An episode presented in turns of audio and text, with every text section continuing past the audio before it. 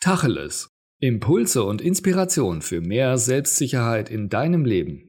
Von und mit Matthias Istl. Jetzt mal Tacheles. Denkst du schon deine eigene Wahrheit? Also bist du wirklich frei von den Meinungen und Vorlieben anderer?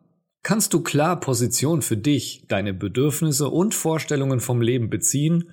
Oder bist du eher ein Ja-Sager, weil du gerne anderen gefallen möchtest? Ist dir das vielleicht sogar bewusst, dass du Angst vor Ablehnung hast?